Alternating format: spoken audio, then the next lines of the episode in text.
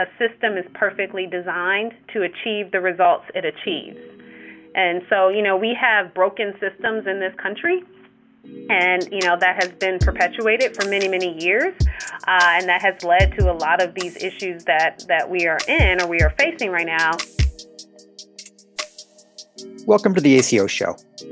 Many of the things that most affect patients health are things that are not typically addressed in a doctor's office issues like poverty access to healthy food and safe home environments these are called the social determinants of health on today's episode, we talk with Dr. Alisahah Cole, an expert in this field, about why social determinants of health matter and how healthcare providers and healthcare systems can begin to address these challenges.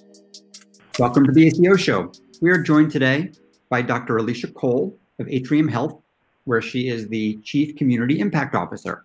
Uh, and I'm Josh Israel, a medical director here at Aledade. And I'm Joe Shonkwiler. I'm a physician and I also lead adoption and training here at Aledade. Dr. Cole, thanks for joining us. Thank you for having me. Now, you are the Chief Community Impact Officer. I love that title uh, at Atrium Health. Tell me, tell me a little bit more about what that is. Yes, so I will say I often am asked that question when I tell people what, what my title is. So um, I initially started out as the first Vice President and System Medical Director for Community Health uh, with specific responsibilities over some of our community health initiatives out in uh, in the neighborhoods that we were serving uh, back in 2016. Um, as we did a community health improvement study and our community identified social determinants as an area that they would like for our system to become more engaged with, uh, I started to then help drive conversations at the system level to focus on some of those social determinants, including things like food insecurity, um, housing, uh, financial stability, et cetera. And so, as that scope of work uh, started to expand, um, the decision was made to, uh, it, it, you know, kind of as I was promoted to have more responsibility to change my title to the Chief Community Impact Officer because ultimately, at the end of the day, we wanted our organization to be able to speak to the positive impact that we have in the communities that we serve beyond just the healthcare needs. I, I really think uh, calling out that kind of role with a C-suite title says a lot about the organization. So that's uh, clearly something that's important to Atrium Health. It definitely is, and it completely aligns with our our mission, which is to improve health, elevate hope, and advance healing for all. Uh, and so, taking care of everyone has always been kind of in the fabric of our DNA. But I always tell people we were intentional about the improved health and not improved health care. Um, because again, as the largest employer in the region, as the largest Medicaid provider in the state of North Carolina, as the largest safety net provider in this region, we really are responsible for you know taking care of our patients and our communities beyond just providing them health care. For people who don't know Atrium Health, can you tell us a little bit about that? What kind of organization is it? Where is it? Who do you serve? Yes, definitely. So, uh, Atrium Health, formerly Carolina's healthcare system, uh, is a fully integrated, full spectrum um, healthcare system. Uh, we are based out of Charlotte, North Carolina, but we uh, cover North Carolina, South Carolina, and Georgia. Uh, we have over 50 hospitals, um, about uh, close to 70,000 teammates, um, and we provide full service from hospital care, outpatient care, nursing home care, home health, uh, rehab. So, you know, anything that you can think of in the healthcare continuum, uh, we pretty much provide those services. So, um, very, very large organization, uh, again, obviously located in, in the Southeast, which has significant social challenges. Um, which is one of the things that I also think sets um, Atrium apart from some of our other um, healthcare systems across the country and it seems like social determinants of health is a topic that's really coming up more and more in journals and at conferences and uh, just in general discussion in this area. Can can you give our listeners uh, your definition of, of what that entails, social determinants of health? Yeah, so social determinants of health really encompass the things um, that impact health out outside of um, healthcare services. So if you really think of where people live, where they work, where they play, where they worship, you know, all the things kind of outside of the clinical care walls um, that really impact health. And if you look at what the research has told us, um, over 50 years of, of research, uh, that uh, what actually impacts health, about 80% of that happens outside of the clinical care walls. So when you really think of things of, uh, around education or um, employment, for example, or the ability to access healthy foods, you know, all of these different things actually have more of an impact on an individual's health, um, you know, when compared to, uh, you know, them coming in to see me as a family medicine doctor. And what can healthcare providers do about things outside their walls? Yes, that's a great question. It's one that uh, I'm often uh, asked, and you know, I am still a practicing family medicine doctor, uh, so I'm, I'm very familiar with the sometimes the restraints um, that are put up on us um, in a very busy uh, clinical practice. However, I will say there are things that we are often addressing as the physician or as the um, the clinical care provider um, that has to do with things outside of um, their medical diagnosis. And so, for example, we are often dealing with behavioral health issues um, in the clinic environment. Uh, we now know that majority of people with uh, mental health diagnoses are often coming in through their primary care offices uh, first, uh, and even oftentimes receiving those diagnoses from from a primary care physician. Uh, we're often talking about barriers to people um, achieving good health. So if you think about even someone not taking medications, you know, why are people not taking medications? So I still teach medical in residence, and one of the things they know, one of my kind of quirks as an attending is don't use the word non-compliant. I, I think that's one term that we should take out of our vocabulary in healthcare. I don't believe that uh, people want to be unhealthy. I think people have barriers to achieving good health. And so it's our responsibility as the healthcare system, as healthcare providers, to figure out and help people identify what those barriers are and then help them work on solutions to those things. So if it's around transportation, if it's around not having access to healthy food, um, you know, versus uh, someone having a side effect to a medication, you know, those are all things that we should be talking to our patients about and really trying to get to the crux of of what those issues are. And I think as we transition into a more value-based um, reimbursement model, that actually does set up the framework for us to be able to have those conversations more easily. Dr. Cole, as you uh, described that, it, I'm reminded of uh, my own uh, internal medicine rotation when I was in medical school. It seems like a million years ago now for me.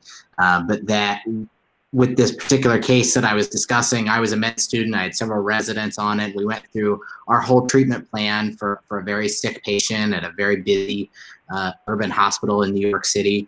And um, the attending uh, smartly asked, That all makes sense, but how's that person going to get a meal to go with that we prescribe? And how are they going to get to the store to get food to make that meal and it sounds intuitive now and the way you laid it out sounds so straightforward but we had spent so much time in a hospital setting worried about treating a very sick person and their diseases um, that we sort of lost track of that and it, honestly we we weren't set up in that health system to to even address that um, right. so i guess my question is how do you think, as you're tackling this, what is the role of a healthcare organization to tackle challenges? Because it, it seems, you know, very daunting when you when you think about it that way. Yeah, so I do think that um, as a healthcare system and, and, quite frankly, as a healthcare industry, we do have a responsibility to start to address um, some of these issues and at least um, ask our patients these questions um, I don't think it's only the healthcare responsibility to um, fix all the problems that exist. Uh, you know, I, one of my favorite Edward Deming quotes is A system is perfectly designed to achieve the results it achieves. And so, you know, we have broken systems in this country. And you know that has been perpetuated for many many years uh, and that has led to a lot of these issues that that we are in or we are facing right now. Um, so i don't think it's our responsibility to necessarily fix those issues but i do think it's our responsibility to really understand our patients in a more holistic way and work very intentionally and strategically with our community partners to address those needs. Uh, and so given all of the solutions that are out there um, from technology to just different community organizations, uh, you know, there are resources that are available to our to our patients and to our community members uh, to really start to be more intentional about the social determinants of health. So it is a different way of thinking, to your point, and it, you know, and even today, even with social determinants being a a, a way more um, recognized, if you will, issue, um, it's still very, very um, difficult sometimes to introduce that into a clinical workflow. Um, because you know, it, it, if you're used to just addressing someone's diabetes, hypertension, and and heart disease, and now you add on food insecurity, well, that's just a different way of thinking. Uh, and so we had to be really intentional about how we introduced um, our social determinant questionnaire uh, into our clinical workflows, uh, and quite frankly, flexible enough to to allow for there to be variability. So what how you know this process works in the inpatient uh, facility may be different than how it works in the nursing home or how it works in the outpatient family medicine um, office. Um, so that was one of the things that we learned as we, you know, embarked on this process. And then, you know, the thing that I heard from my colleagues, I made sure that the people who were the front line, uh, who were delivering the care every day, were a part of this process from the very beginning. And one of the things that we heard was, okay, you now want me to question patients about food insecurity or financial stability or housing. I can do that, but then what do I do when they say, uh, no, I don't have any food for tomorrow, or no, I don't have transportation. Um, and so we wanted to make sure that we had a solution to at least be able to connect patients to resources before we launched our um, our questionnaire across the system.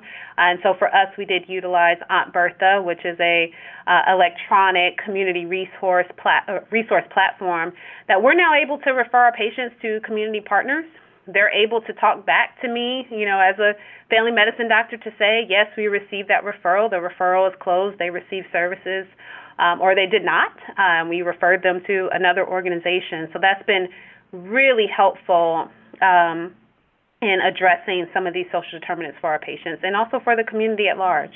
I really liked your quote about systems being designed for certain things. I heard a speaker recently saying, you think our healthcare system is broken, but it, it isn't broken at all. It works fantastic. You just wish that it was designed for patient health outcomes. It is in fact designed for provider revenue, and it, exactly. it works fine. uh, is what we're discussing filling in the gaps that if we had a more kinder, gentler country or more comprehensive social services, is, are we talking about filling in those gaps or is it something else? Well, I, I think I think that there is uh, there continues to be in this country a lack of coordination, um, particularly between healthcare organizations and community-based organizations. Um, and I think that's a big part of the conversation that is happening right now. And you see a lot of different collaboratives and, and partnerships that um, you know are popping up left and right um, as people really start to think more strategically about how they work together to improve the overall health of the communities that they serve. So, you know, I think that's one of the, the critical um, elements. And often, as a, a hospital or a health system, we do have a unique opportunity to serve as a convener um, of those, you know, those conversations. And, and I think that is a unique role that hospital and health systems can, um, can you know, can provide um, and, and something to, to think about. I'm struck by some of the parallels with other organizations like churches and synagogues and even schools where the teachers describe some of the same issues where they're trying to educate kids, but the kids are hungry, you know, the kids are cold, and the teachers often feel like, I know these are issues. I know they're not going to learn math if they haven't had breakfast, but I'm I'm under equipped. Yes, no, it, it's exactly the same, and, and I think that's part of the the value of co- collaborating and convening because you often get into the room and you do realize that the same thing that we're seeing with our patients, teachers are seeing with their students, you know, um, pastors are seeing with their congregation. I mean, we are all struggling with some of the same issues, um, and yet we each bring unique skill set and resources to the table that are often siloed. Uh, and so, you know, by working together is where you really start to to create that more holistic model of care um, that, you know, again, not only includes clinical care but also includes the the social aspect of it as well. So we have um, multiple partnerships uh, currently with um, faith community. We actually have a faith community health ministry that is very embedded in a lot of our congregations across the entire region. We also partner with a lot of different schools um, in, in different ways. Again, just being mindful of what the needs are of those individual schools. So, you know, one of my favorite um, programs that we have been able to launch and we've had tremendous success around has been our um, school virtual health program, which we actually launched in one of our Title I elementary schools in a rural county in North Carolina, Cle- Cleveland County. Uh, and that was based off of, um, you know, quite frankly, looking at our ER utilization, our emergency room utilization of a hot, one of our hospital facilities in that county, and recognizing that we had a large unnecessary um, emergency room utilization pattern in children with asthma. And as we started to look more in depth at that kind of that data, uh, started to notice that wait a minute, these kids seem to be coming from the same zip code, uh, and you know they tended to be elementary based uh, or elementary school age, and so you know then we're able to go to that school nurse and that principal, start having conversations there. And that's where we found out that she, the school nurse, was sending a child to the ER once every five days. So at least once a week, she was sending a child to the emergency room, often by EMS, um, because the parents often worked outside the county and couldn't get to the school in time uh, for asthma exacerbations.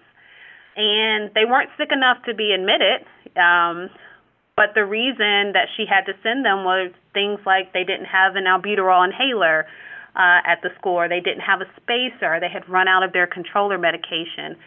Uh, and so we were we were able to work with that school nurse to embed virtual um, school health, you know, an electronic stethoscope and a, a, a virtual otoscope, um, and connect those children back to one of our pediatric practices uh, in that community. So since launching that program, we've seen a 50% reduction in kids being dismissed from school. We've seen a 77% reduction in unnecessary ED utilization for that cohort of students who have participated uh, in the school health program. And we have also seen an increase in the number of patients establishing in our pediatric practice because once they've become kind of virtual patients through our school program, they end up coming to us for their routine well child checks, um, eh, eh, you know, and other things. So, uh, and I think one of the the uh, the other things that we have seen with that program, we've seen grades start to go up because the absenteeism rates have gone down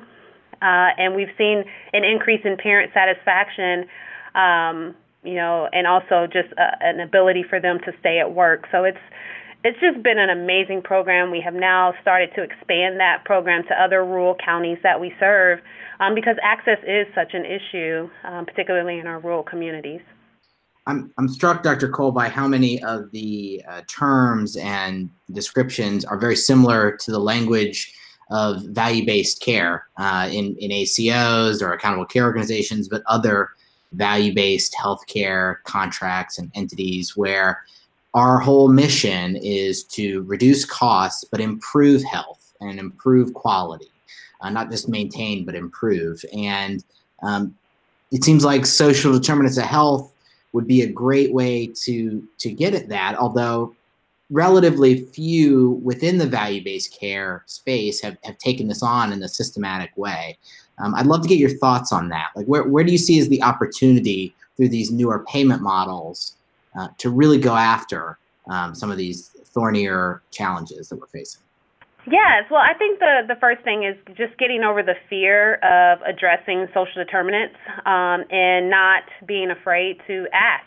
Um, I think that has been one of the the key barriers that we work through even in our own organization. Um, but you know, it's one of those things. If you uh, if you don't know, you can't do better. so um, so you know, data is so critically important and I think you know, in an in in an ACO model, you really do need to know your patient population if you're trying to, to your point, improve health outcomes um, and reduce cost. Uh, and so, we you know we have the opportunity now um, to be able to ask patients these questions, uh, and we should. Now, I you know I think the other thing I would say is, um, however, there is uh, recognition that we can't address the issues by ourselves. Um, and I think that's, again, where partnerships are critically important. I think it's so uh, necessary that people start to think about how they partner, who they partner with, um, and and be really strategic and again intentional. Uh, those are like my two favorite words when it comes to partnerships. You know, moving beyond just oh well we served this community or we provided this number of screenings at at this church. You know, we have to really move past that, and we have all of the tools uh, necessary to be able to do that. So, you know, I think being willing to have different uh, conversations with different uh, partners, and and some of those partners may be, um, you know, people that historically have been seen as competitors. Um, you know, one of the uh, other areas that I'm most proud about is um, the One Charlotte Health Alliance, which is a new joint venture that we launched um, at Atrium Health along with uh, what most people would view as our competitor, Novant Health, uh, along with the Mecklenburg County Public Health Department, to really focus on the six zip codes in Mecklenburg County that have significant social challenges as well as significant um, medical issues and, and disease burden. The things that we we said with that work is, you know, uh, we need to focus on the social determinants of health and and really um, help connect our community members to resources that that do exist, but often in communities that have been historically excluded, they don't know that these resources exist. Um, so, with that partnership, we've launched two medical um, mobile units where we serve those six public health priority zip code areas, providing medical, behavioral health, and dental services. And we also just recently launched two mobile food pharmacies um, a couple weeks ago because these areas sit in food deserts.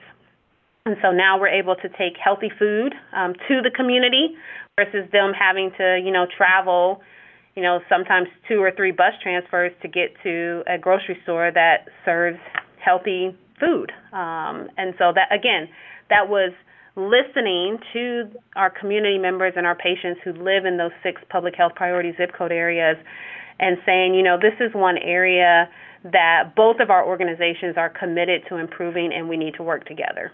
Dr. Alisahah Cole, Chief Community Impact Officer at Atrium Health, we appreciate your time and your insights.